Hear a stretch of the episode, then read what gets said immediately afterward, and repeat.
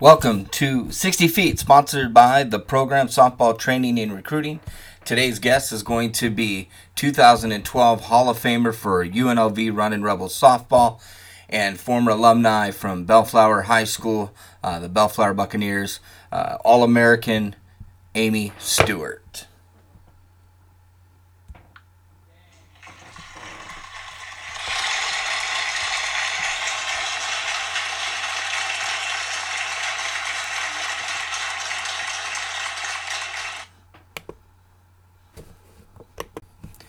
All right, welcome, Amy. Hello. Um, it is exciting to have you on here. I've uh, I've been lucky enough to uh, get know you for a long period of time. I've, I've known you since, gosh, I would say fifth or sixth grade, if not even earlier than that. Um, Right. so thank you so much. Uh, this is uh, this is really amazing for us here at the program. Um, we call our podcast uh, 60 feet, and uh, as you well know, that's the distance in the bases, and we believe that games are won and lost by 60 feet. So exciting to have you on it. We're sponsored by, as mentioned earlier, the program Softball Training and Recruiting, along with Excel Sports Fisher, uh, Fisher Fisherman's Trips, along with uh, Buffalo Wild Wings here in Hemet. If you are looking to do sponsorship programs, folks out there listening, go and see Patrick at Buffalo Wild Wings. He'll set you up for a wonderful team sponsorship. Uh, they do a wonderful job over there and, and also have amazing food.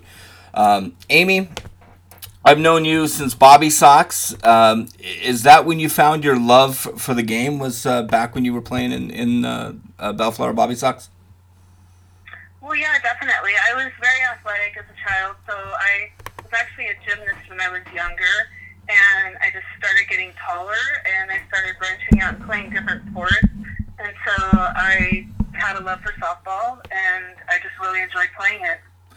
Well, uh, now you, you talked about it, the love for softball. You were in gymnastics. What what was it that made you make that change? Do you have someone in your life, uh, a, a, your father, your grandfather, um, uh, an adult figure, a coach, anybody that kind of pushed you into that to realize that this is what you have and that you can be successful at it? No, I just think I was um, I was younger, and as I started to get older, I just liked different sports.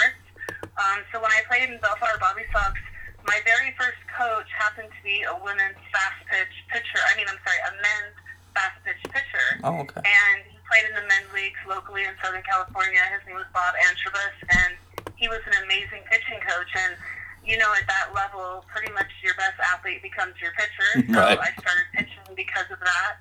And um, he taught me pitches that were my best pitches for the rest of my life. So I was just blessed to have a really good coach at a young age. Oh, that's awesome. That's awesome.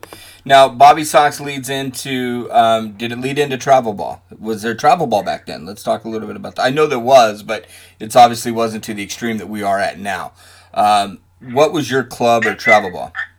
I started my first travel ball team was actually in ninth grade, Okay. and oddly enough, I played a division that was 19 and under. That was one of the divisions back when I played, and I was again blessed. I had one of the most amazing coaches, Pam Newton, who still is in the softball world today, and I played for her. I moved on in 16 and under. I had another fabulous coach that's still in the travel ball world today, which is Doug Myers. No. And then I played for Gordon's Panthers my junior and senior year, which is a travel ball team that's no longer out there any longer, but it was one of the best teams. Um, almost all of your top players back in the days played for them. Lisa Fernandez, Stacy Newman, um, Julie Adams is at Bellflower, the AD. There's a lot of different people played. It was based out of Cypress, and we won a lot of national championships playing for him. And again, he was one of the top coaches. So I have been so blessed to play for some of the top coaches in the game that are still out there coaching right now. That's uh, that's awesome to hear. Now, now that we're talking a little bit about travel ball, I had a um, Jessica Beaver on a couple weeks back, and we talked about how travel ball has now is gotten a little diluted. Now, I don't want to say that in a negative way. I, I think it's great that the more girls that can get out there and be seen and get an opportunity to play college, uh, no matter what division or level it is in.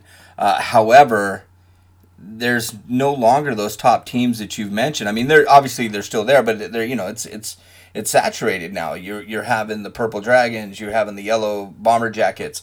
Um, there, how how do you feel about that now? I know your daughter played in travel ball as well. So how do you feel about how travel ball was then when you played when there was those few teams that you know top echelon compared to what it is now? Right. Um, back when I played, there was probably maybe four to six teams that were really going to compete, and there wasn't a lot of teams. Um, one thing that's amazing is the sport has grown so much, which has you know created a platform for many teams to be started because mm-hmm. there's so mm-hmm. many players playing softball, which is positive. But um, I think there is a lot of diluted uh, situation right now because there's a lot of players that, um, how do I say this politically correct? They're not very happy, so it's very easy to jump ship and okay. move on to other teams. Same with coaches; they're they carry a lot of players. Mm-hmm. So I think it's more like a business rather than like a family, and so people will just leave when they need to. It, and I think you hit it, hit that. We didn't actually bring that up last time. I think we talked more about um, these rec ball all stars that become the yellow bomber jackets or the unicorns or whatever you want to call them. Uh, when what I and, and I'm gonna I'm gonna say this real quick. I was I actually umpired uh, a few games about a week ago. I, I did a seven game um, umpiring um, situation that we had and uh, to be honest with you, I was really disappointed. Uh, the kids that were coming up, um, they the kid they were they had four hundred dollar bats. They had ghost bats. They had Evo shields. They were dressed to the nines. However, they didn't know how to swing a bat. They didn't know how to they didn't know how to play correctly. They didn't throw correctly. I, so I I get travel ball becoming a, a business nowadays, but man, their their the talent level is truly truly dropped, and and I too want to say that politically correctly because I don't want to take away from it, but at the same time, there's got to be we got to draw a line in the sand somewhere. I mean, you know, there's it, there's girls out there that can get hurt, and that's when it comes to that's where I step in. You know, as as right. coach and a umpire and, and everything. You have to look at it from a recruiting uh, aspect as well it's frustrating sometimes for those little travel ball teams to get seen. So a lot of players they feel pressure to play on those name teams because those teams control the fields at the tournaments. The college coaches go to those big fields, and some of the other teams at showcases are tucked away in little spots. But you can find some great players, some diamonds in the rough, and honestly, you have to make a decision on what's best for you. Mm-hmm. My daughter played for a top team in 16 and under in 18 and under, we went to a team where she had excellent coaching. She played for Gabe Carrera, who's mm-hmm. with the Firecrackers now. Yes. Um, she got to play a lot. She got to play multiple positions. And for me, as a mom and as a coach, I felt that it would be better for her to play for a team like that and get more playing time rather than sit on a top team that's going to carry 20, 22 players or bring players in for national championships and play them over players that have been with them the whole time. So yeah, yeah. you have to decide what's best for you. I was able, obviously, to help my daughter with the recruiting aspect, so it didn't hurt her to go to a small team. She's still verbal to San Diego right. State after she had already gone on to play for that team. Um, so you have to decide, you know, what's going to be best for you and, you know, for your child. Mm-hmm. And mm-hmm. I can tell you the big name teams, there are advantages but I would much rather play and have my daughter play for a smaller team where she got to play and got to be a better player rather than just showcasing so much. Gotcha, gotcha. Now, before we get into to Taylor, correct? Yes. Okay. Before we get into her career, let's talk a little bit about yours. Um, you know, you went, you did travel ball. You mentioned in the ninth grade, but in ninth grade also was the start of your high school career. Uh, a Bellflower Buccaneer. You graduated, if I'm not mistaken, in 1991. Correct. Okay. Yeah, I was a year before you. Um, got to to watch you play uh, from a distance most of the time because I was playing baseball across the other side of the high school. Um, but you were amazing. You were an amazing athlete uh, for uh, a pitcher and uh, for oh gosh, I can't remember her name. What was our head coach's name then? At Bellflower. My senior year was Ron Vandersloot. He was actually a football coach that took over, but my first three years was Joanne Hayes. Oh, Joanne, Miss Hayes, Coach Hayes. That's right. That's right. it's you know it's funny. I, I forget these things, but then when as soon as someone says their name, I'll, I'll oh yeah, you know. But um, so you had her for three years. Uh, you came out of the gate. You started pretty much right out of the right out of the gate. You we had a we had some really good teams. Um, I th- if I'm not mistaken, we we went a couple. Did we go to a couple rounds of CIF? Oh yeah, um, um, we went to the quarterfinals. I think the last two years I played there, Mhm. and those were really good games. Back then, you know, Southern California was like the mecca of softball. So even the high school teams, I mean, people played for their high school teams back then. So all of the teams were really good and very competitive. So it was fun. Now we have uh, you have a little bit of a um, a connection with another arguably uh, great softball pitcher as well, Lisa Fernandez. She played over at St. Joseph's, if I'm not mistaken, in the same roughly around the same time you played at Bellflower. Am I, am I right? Yes, she's a couple years older than me. That's and right. then I played against her in college as well. And she actually played for the same travel organization that I played for, in Gordon Panthers. Oh, did she? Okay, okay. So um, Bellflower, All CIF, MVP. You you basically raked in all the awards, if I'm if I remember correctly. Okay, I even have a, one of your your all CIF uh, articles here in the Orange County paper um, that I have up online right now. Um, so there was some some amazing, yeah, it's still out there. You can actually, and that's the great thing about today. Um, if you go back, you can actually look up a lot um, uh, past information. You'll find some articles, and uh, you know have had a chance to do do that just to kind of refresh my my numbers for you. You hold a lot of pitching records at Bellflower High School. Um, you, if I go there, and then the after you went on to college, you even came back and coached at your your uh, alma mater. Is that right? I did. I coached for four years at Bellflower High School. Okay. In fact, uh, two of them were when my daughter played there. And isn't that great? Isn't that just an awesome feeling to have? To I, I I've had the the last four years. Um, I've I've been coaching at West Valley High for the last six years. The last four years I've coached on the varsity level. Uh, last two years as a head coach, and I and my daughter, who's now playing in college, uh, she too was with me for four years. It's a great feeling, isn't it, to be able to sit and watch them play? It is. And I enjoy coaching. I don't know if our daughters would have the same answer if it was great for them, but it was great for me.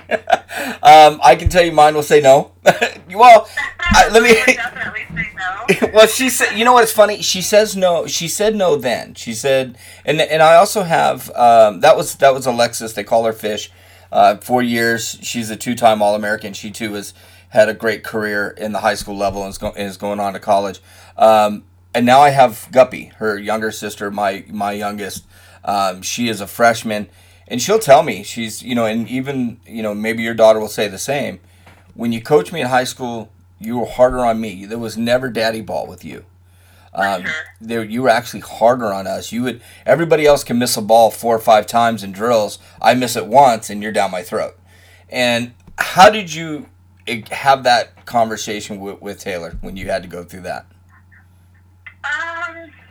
Hard. You know, I'm a player. I'm competitive, so it's hard for me to change hats between coaching her, being her mom, and being the player that I am, which is very competitive. Um, there got to a point in travel ball where when she was in uh, 10th grade, I told her, you got to go play for someone else. And she actually played for Doug Myers for the Batbusters as well Right. which was really cool because I had played for him too. And I just quit coaching and I started watching. And late in her junior year, when she moved on and played for a different team, the head coach said, Amy, I need you to coach. And I said, you got to ask Taylor. She has to make that decision. And that was really great because I came on to coach, but I never coached her um, on that team. The head coach was so amazing. Mhm. He would basically tell her everything, so it really it made it better in our relationship. And in college, I really didn't say anything to her while she was playing. Um, all of our conversations were after games or off the field. And and I remember you posting a lot of those that you would have, not would say a lot, yeah. Yeah, not your Never on conver- the field. I would even take notes on my phone and send them to her later. Like, this is what I saw, and she's like, "Mom." You know, but I, I'm not into yelling at kids when you're Right. there in college and they're playing. I see some fans doing that, and that's just not my style. So Gotcha. I would just write notes and send them to her. You know, and and I and I think that's amazing. Um, you know, I was mentioning uh, my daughters, and they say that you know when you were there. The funny thing is, is that when they go back to it now, um, you know, my daughter told me she says I, I miss having you in the dugout. She says uh, I know I'm starting my my freshman year. It's not homesick. It's not it's not any of that. It's that you've shared the dugout with me for the last five six years, and she says. Uh, I knew if I was doing something wrong, you could fix it for me. You can help me at least, point me in the right direction. She that was an amazing conversation I had with her, um, and this happened just literally a couple about two months ago. Um, and then uh, so it, it's a great feeling with that. Um, I I just uh, my youngest now is starting to I think get get that a little bit. You know, there's when we're on the field, when we're in the dugout, it's one conversation. Um, when we go home, it's a different relationship. Even though she still calls me coach at home because I, for whatever reason, I don't. People, she still she'll say dad and I don't hear it. I know it sounds sad, but, but she says coach and I'm yeah, you know. so, um, but uh, but they they do we do have a very you know a very different relationship you know in the car at home and it wasn't always like that i had to learn i had to learn i was uh, you know i was the guy that you know she didn't want to ride home with me after a travel ball tournament or something that she didn't perform you know so i had right. to learn from that and it was uh, a great coach uh, that she played with at sudden impact bruce blake he turned to me one time and he says when you coach him you don't have to coach him every pitch you know, he says, and then when you go home, be a dad, don't be a coach. You know, even though I go by the title because I don't pay attention, um, it's a different relationship at home. It, it, definitely is, and I know you were talking about that, and that's awesome. Um, I do see that there are kids nowadays that are in that same boat, and it's not that way. You know, and I, have I've learned. I've watched kids quit softball because of that, because dad's overbearing or mom's overbearing, and that's unfortunate. Um, but so I, I, when I talk to parents that come to my lessons or play for my teams, um, you know that's the biggest thing for me is they got to understand that just let them come out and have fun. Let us do our job and and have right. fun. So. Um, so you got four years at Bellflower High. You go on. Uh, I, you know, it's funny. After I left Bellflower um, in 1989, my mom would still call me to tell me how wonderful you did every game. That's so awesome. I don't. Do you remember my mom, Pat Wayne? She drove the school bus all the time.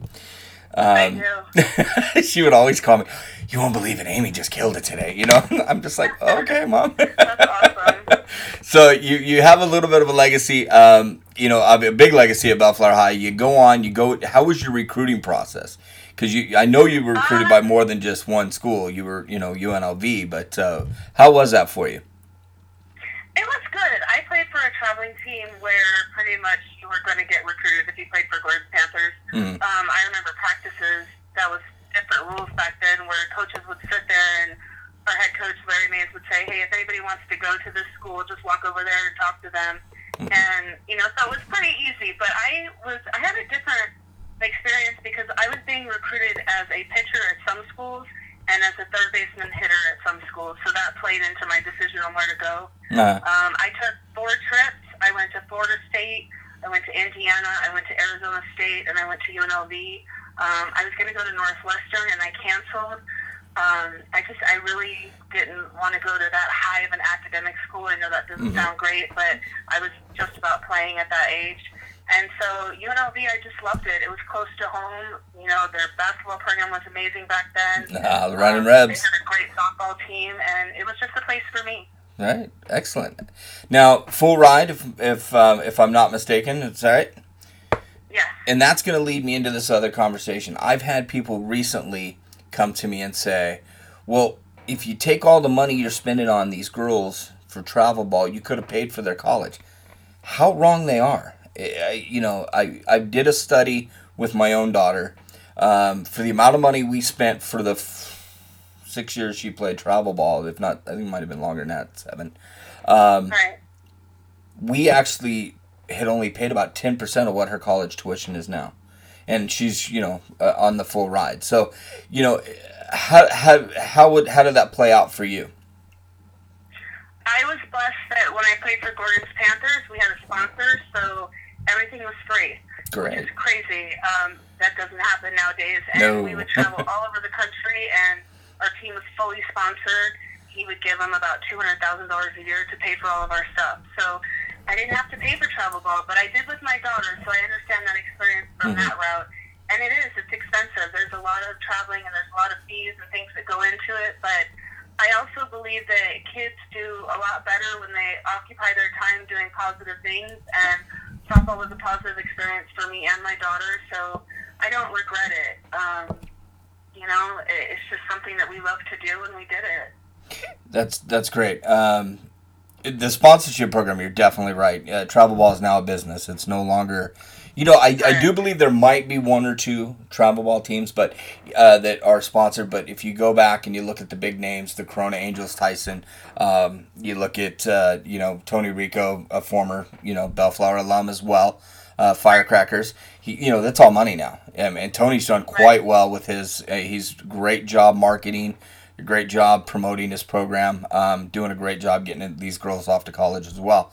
Um, so you know, definitely see it as a business nowadays, and even I have, you know, as a, as a coach that for travel ball and for um, doing the things that I do with with my company, the program, you know, I'm I'm probably the least expensive person you're going to come across when it comes to lessons because we don't do it to make money here. We do it to keep the lights on, just keep the lights on in the cage, keep the you know, um, keep the girls going, getting them to college. You know, I already know that they have enough expenses, but your daughter plays. She played for for Strike Force, um, which at the time she played for uh, uh, Gabe, right?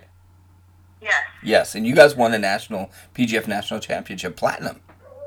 We did, and that was awesome. Unfortunately, my daughter got into a car crash that summer. Um, uh, she had a broken pelvis, so she didn't play for nine months. So she didn't get to play during that, but she was well enough to be on the bench with us and there, and we had some great players.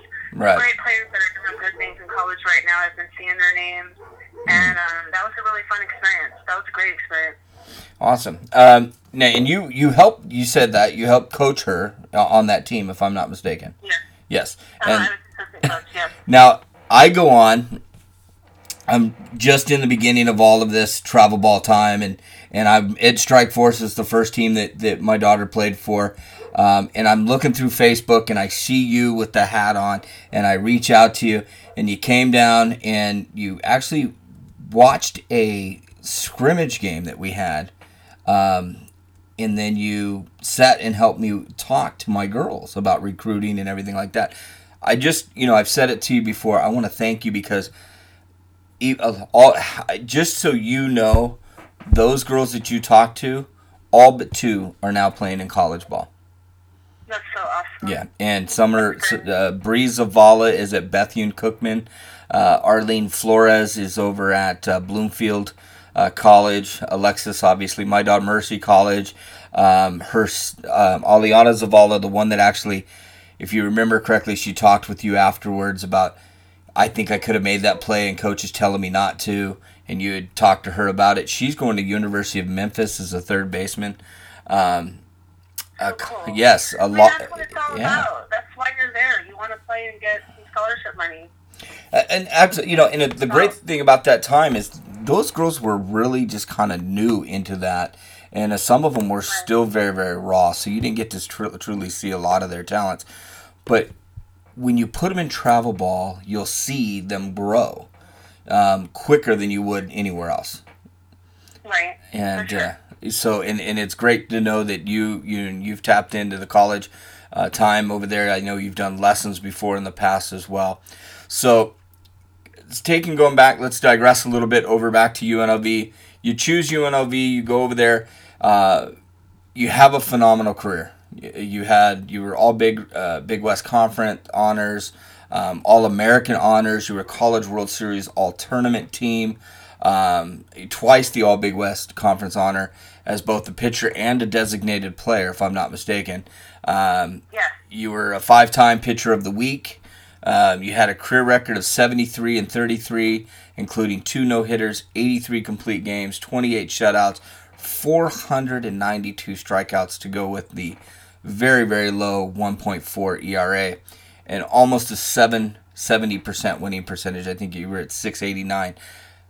That is truly, truly amazing. And then your final season, you got to, to get this, the bat in your hand. You went out, you hit 300 or 317. You had nine home runs, um, amazing, amazing college career. Talk a little bit about the time that you played, especially through conference pro play and into the College World Series. Um, UNLV was an awesome experience. I started off as a freshman we had Lori Harrigan, who's an Olympic pitcher. She's a Hall of Fame pitcher. Mm. Um, she was a senior when I was a freshman, so it was pretty cool that I didn't throw that much. I think I threw like, I don't know, maybe like eight games or something my freshman year, but I got to learn a lot from her. Um, she was our grad assistant coach the next year, so I got to learn a lot from her. Um, my sophomore year, I kind of got thrown to the wolves. I pitched against all the top teams, and I had not the best record that I wanted. So I played during the summer. I played Mhm. women's travel ball to prepare myself back for college, and um, my junior and senior year were just amazing. We had an awesome team. We had my senior year. We had five All Americans, so we were a very complete team. Uh, great coaching staff. It was an awesome experience. That's great. That's great. Now, you have the career record for uh, wins in a season with 30 uh, versus nine losses. Um, how does that make you feel to know that you still have, you know, records that you know at the level of UNLV, you know, that you still hold those records? It's kind of bittersweet. I mean, it's awesome that you have a record like that, and it's you know it's been there for so long. But then it also says a little bit about the program right now. You know, UNLV they've been doing really well this year, but I wish that they were better so that they could break some of my programs. You know, I would love to see UNLV get back to a place where they could be a top ten team. You know, we were top ten all four years I was at UNLV, and that's what I for for them now. So it's kind of bittersweet, but it is cool that you know it still stands. And honestly, I owe those 30 wins to my team. Like again, five All Americans. They could hit. We played defense. um, you know, they're the reason that I have those stats as well. It's a team sport, but I mean, it's really cool. It's a cool thing to be able to still look at and show my daughter, and yeah, it's pretty awesome. 2012, they induct you into the UNLV. If I'm if I said that if I'm not mistaken, it's 2012. Uh, you deducted, uh, redu- excuse me, inducted into the UNLV Hall of Fame. What an experience! Tell us about what was going through your mind during the ceremony.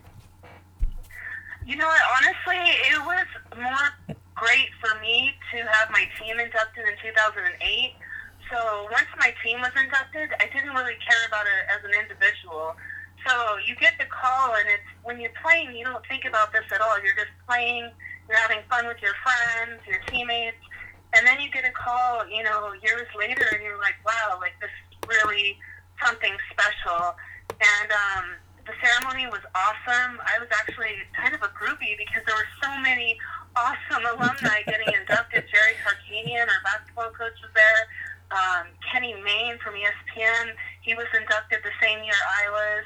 There was just, it was just a thrill to have all of them. I was dancing with Ickey Woods. It's just, to be a UNLV Rebel was so special to me, and it's like it was a family back then, and I loved playing at that school, and so for them to honor me with that and to look at, you know, the people that are in the UNLV Hall of Fame, the Stacey Augmons, Larry Johnsons, all of those people, to have my name included in that was pretty special. But for me, the team, the team induction, it meant everything to me because I felt like all of my team members deserved to be recognized for the season that we had. Wow. Okay. So so real quick, um, you've named some names out there that people have you know obviously all got to watch on TV. Um, that had to be you know like you said you're starstruck in some point. You're sitting in there in awe. Now, Yeah. but you're a celebrity yourself. I mean, you went on. You didn't. Ju- you you fought, you played a couple years in the professional leagues. You also were on uh, USA national team. Tell me, you told me that story about the opportunity that you got. Um, go ahead and tell that again for our for our listeners today. So what happened was after college, um, I had my daughter, and I was coaching in high school, and I just had my daughter, gosh, maybe like four weeks prior to this, and they were playing an exhibition tour down here in Lakewood, California, Mhm. um, which is now the Lisa Fernandez Stadium down in Lakewood. Right. And so I was asked to play on the pickup team, and they were playing an exhibition game against the USA team. Um, I told them, you know, I just had a baby like four weeks ago, and they said, you're not really going to have to play. You're going to be fine. Just go down there. We just need players to be out there. Mhm. So I actually got the opportunity to play. I started the second game, and we won. Um, we beat the USA Olympic team one to nothing. I threw, I think, a three hitter, something like that, and it was incredible. It was just, I mean, they lost one game on that tour. They were 69 and one on their tour, and I think only one other American pitcher has beat them since. Um, I want to say Virginia Tech, maybe. But Mhm. um, so I beat the Olympic team, which was outstanding. And because of that, I got invited to the Olympic Festival that next year. Um, and that was in Michigan, and it was the top 60 players in the United States. And it was great to go out and just compete against, you know, the best softball players in the world. And so that's how I got invited to play for Team USA. Um, after that, you had to make a decision at that time whether you would be a professional or amateur. So Right. I quit pursuing the dreams of playing for the national team, and I went to the pros. And so I only played one year for the national team, but it was a great experience to play with peers that you played against your entire life. And, you know, that was that was really cool. That's that's awesome. I you know when you told me that story, or excuse me, told the girls that story. Um, it was uh, back when you came out to visit our our travel ball team. They were I think twelve and under at the time. Um, a lot of them were in awe. You know, they were awe. They were like, "Oh my goodness!" You know, they started putting it together. You know, I, I think Right. sometimes those younger girls don't seem to understand it, um, but then they started putting it together. Okay, wait a minute. You know, uh, we're we're standing in front of you know. I think the moral, the moral of that story, which Sue Enquist from UCLA is one of my favorite all-time coaches, Uh-huh. and she said something that I will never forget: is the team does not know, the game does not know what team is supposed to win that day. And Right. when you play against teams like that, I, you know, I tell my players, whatever caliber, the game doesn't know who's supposed to win. Like Right. you're supposed to lose, so you have nothing to lose. Go for it.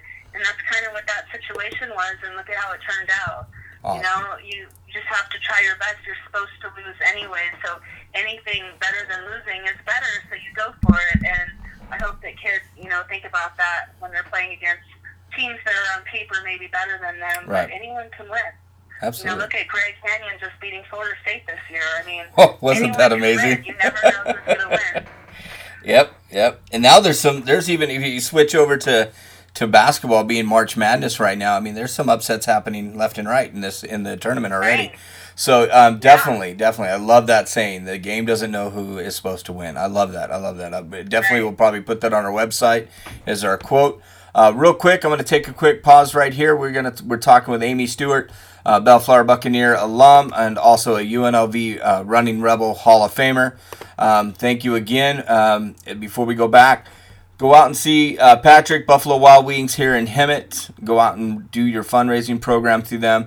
Um, they are amazing over there. Uh, Excel Sports uh, Sports Fishing out of San Diego. Uh, reach out to us on our website. We'll be more than happy to get you connected uh, for one, for a lovely trip. They got four day trips. They have two week trips.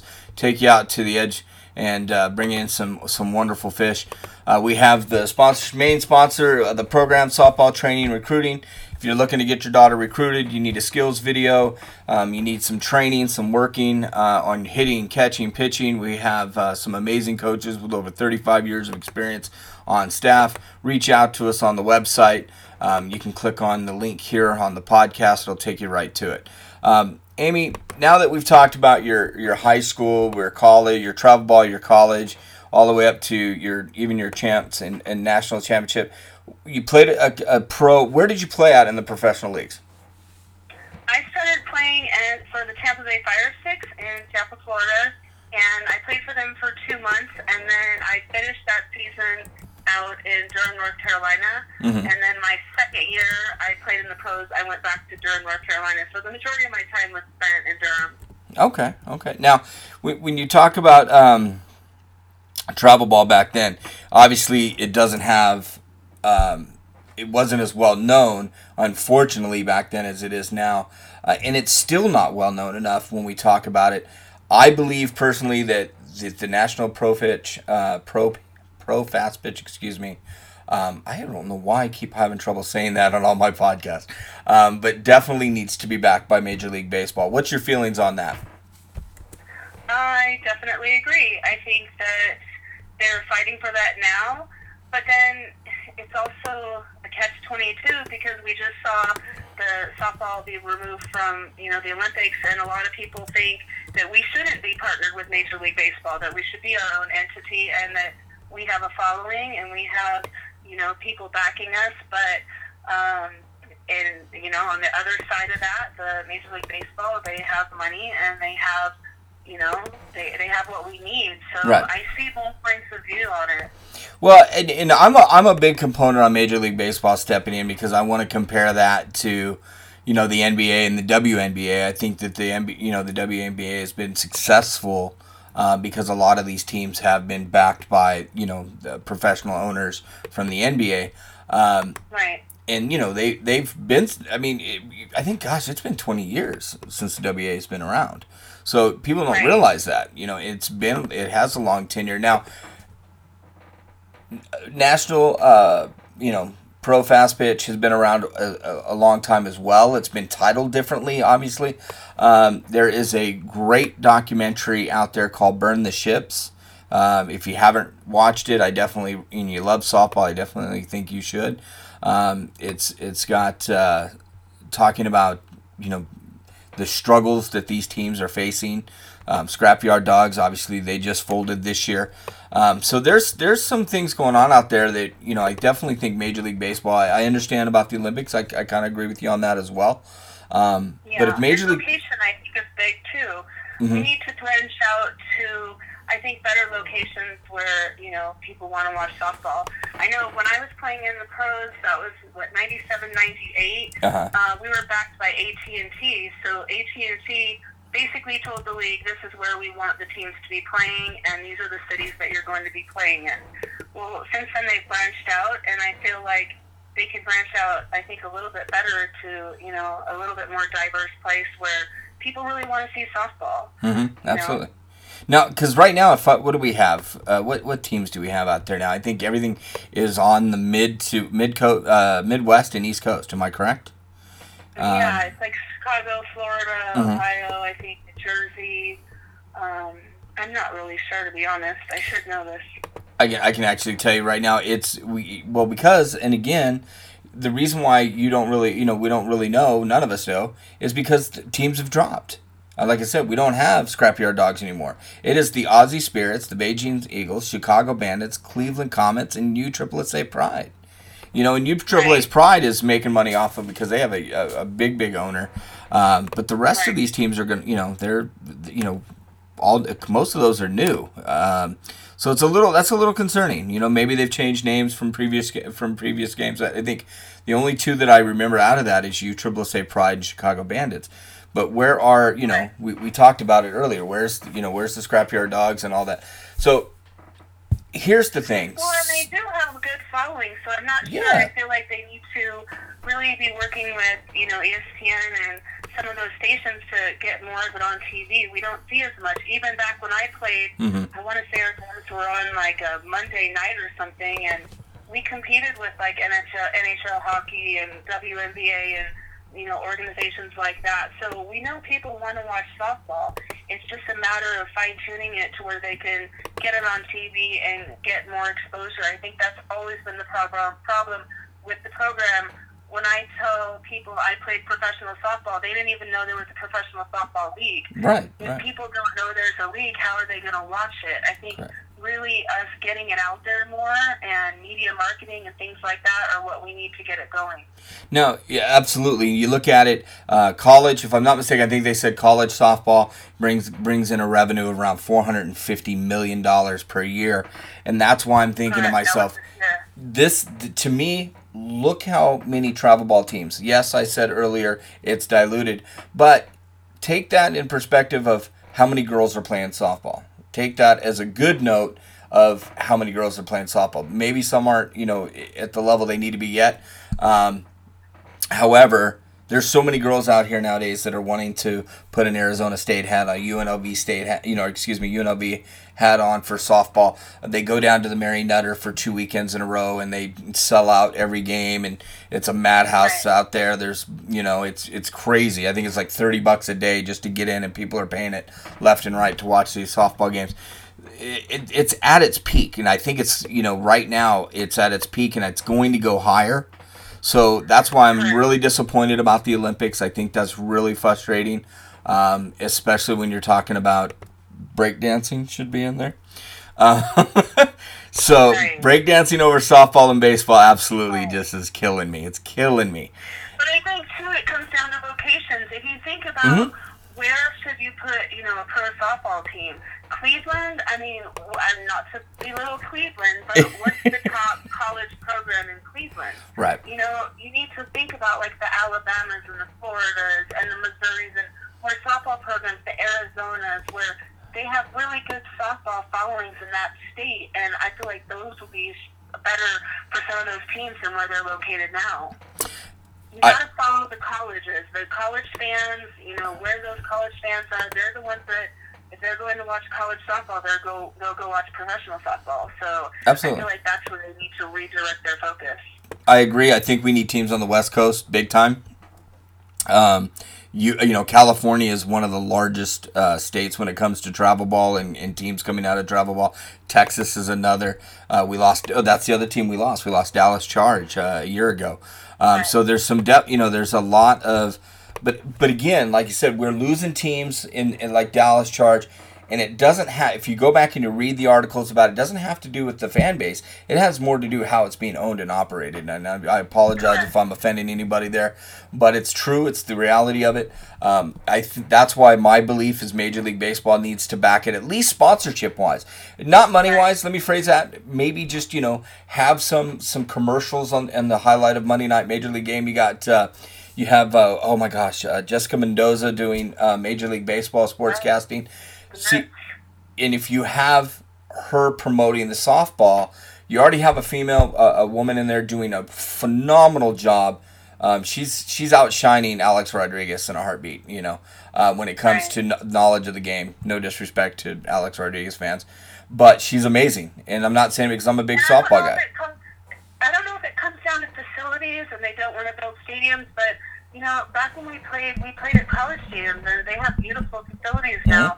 I feel like they could partnership with some of some of them and and do it that way. So if you have a team in Alabama and everyone's going to watch Alabama at their stadium, you know, talk to Pat Murphy, the head coach of Right. Alabama, and partner with him and try to get that as a location for one of your teams. You don't have to build stadiums. Correct. You just need to give people to go out there and buy tickets to watch the game. Uh, you know what? You're you're dead right. Absolutely, I, I think that's huge. Um, well, let's keep our fingers crossed. Let's see if the Olympics change their mind and we don't put breakdancing in because, you know, to be honest with you, I don't think you need me supporting breakdancing. As you know, you remember correctly in high school, I wore those painter pants and those hat backwards parachute pants, Yeah, but. I wasn't that good. um, but yeah, it is. It is awful. Um, but uh, so you've done all these great things in softball, national, uh, you know, nationally, um, collegiately, travel, high school.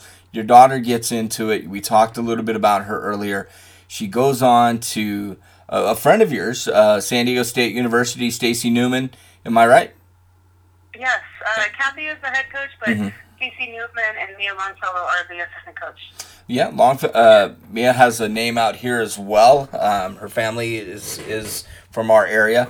Um, Taylor goes out. She's she. We got. I basically got to watch a lot of her games because you posted a lot of them, and um, and it was fun to watch her.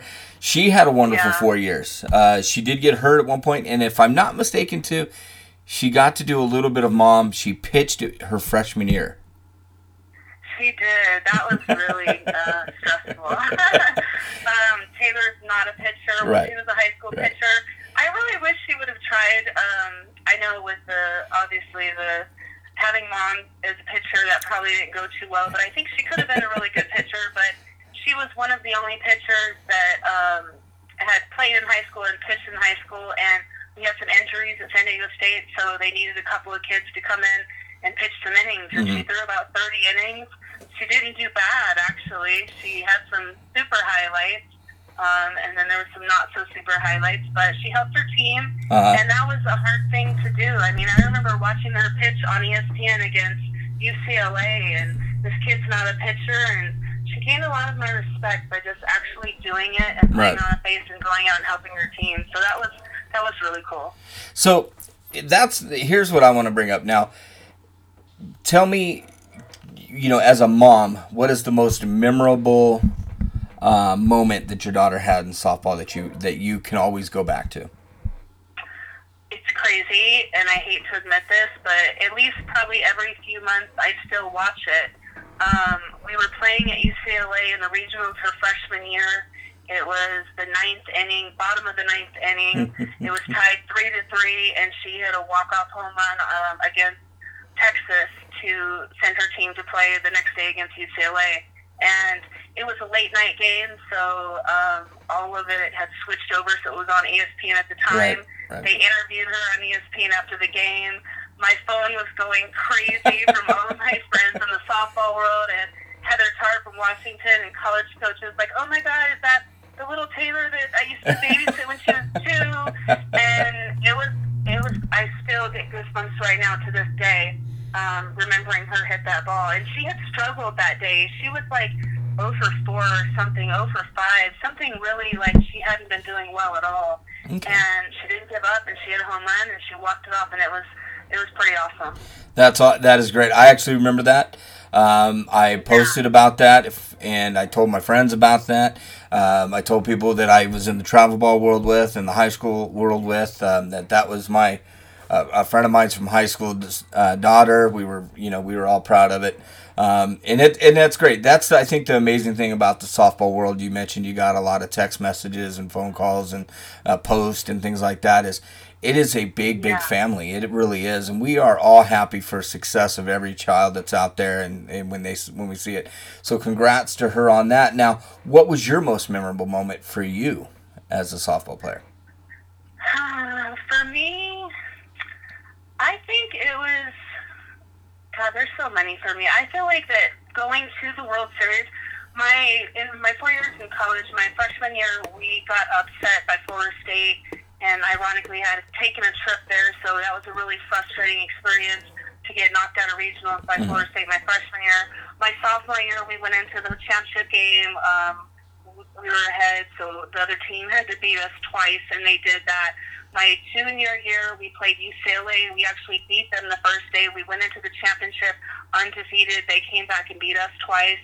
So by my senior year, it was like, oh my gosh, this can't happen again. Like we've been on the brink of World Series every single year, and we went to the championship game again, undefeated, and we were playing Oklahoma. Patty Gasso, that was one of her first few years there, first you know coaching years there, uh-huh.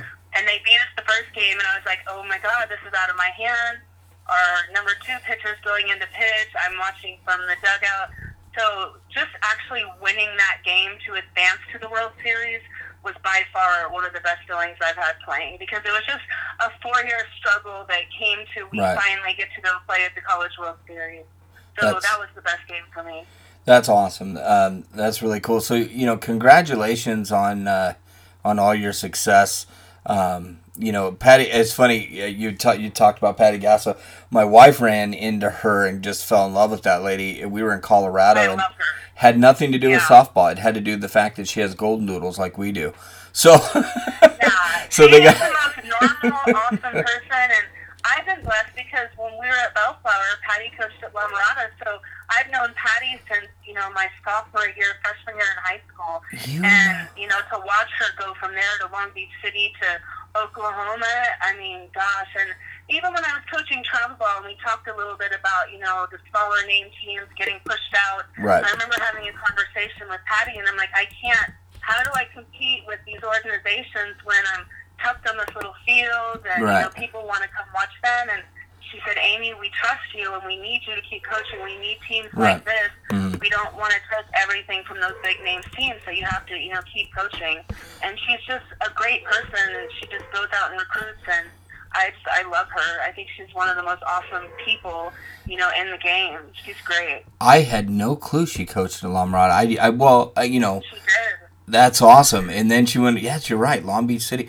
You know, thank you for yeah. bringing that up. I yes, you're you're talking about a Hall of Famer as well, and she too is comes from yeah, from uh, the Suburban League, if I remember correctly. so yeah, and back then Suburban League was one of the best yes. you know, leagues by far out of Orange County too. I mean, we had Mayfair that was great at La Mirada. We were really good. So, I mean, that was a really competitive, you know, league. And Patty Gasso had some great teams. Um, you, you know, coaches, uh, there are some really great ones out there. We want to take a real quick moment to remember Coach Mark Campbell. Uh, Mark Campbell was uh, at Pacific University. He was also a big time name in the travel ball world. um, with the Batbusters. He recently passed away very, very suddenly. Um, go to firecrack, or excuse me, facebook.com, uh, type in Tony Rico. Uh, you can go to a GoFundMe page for Mark uh, Campbell, and uh, they are doing a fundraiser for for the uh, Campbell family and for uh, some foundations that are supported by Mark Campbell. Um, definitely a big, big loss in the travel ball world and in the softball world. Um, a lot of prayers and love going out to the Campbell family. Amie, yeah, definitely. That was a really sad story. So I definitely send my prayers and wishes to him and all the players that played for him. He was mm-hmm. very loved. Yes. And these players, uh, even I spoke to a few of them the other day, they're devastated. Yeah. So prayers to him, his family, and all of his players. Absolutely. And, and thank you for saying that. Um, I just want to go ahead and conclude today uh, with with uh, just a real big shout out back to you. Uh, Amie Stewart, thank you so much. Thank you so much for what you've done. I, I, know that you and I didn't see each other from 1989, and I reached out to you about six years ago, if not longer. And I'm like, Amie, I need you to come talk to some girls. You did so with, and, and it wasn't like you drove down the street either. You drove from, you know, Bellflower all the way out to uh, uh, the the. Um, Murrieta area, and so thank you so much. Every one of those girls, you, you know. I still have the picture. I still have the picture. It means a lot to my family and my daughter. You went to lunch with us and sat with them. And um, again, thank you so much.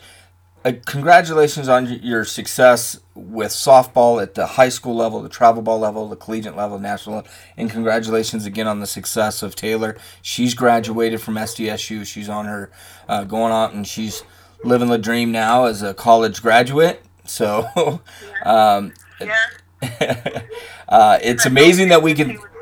It, well, it's it's amazing we can sit back and say this. I feel like just not too long ago we were all sharing a bus going to the same high school to play games. We'd head off to baseball and you'd head off to softball, and it doesn't seem like it's been that long, but it uh, you know it's what geez, thirty years, and um, so. Um, again, thank you for coming on to our podcast, uh, 60 Feet, sponsored by uh, the program.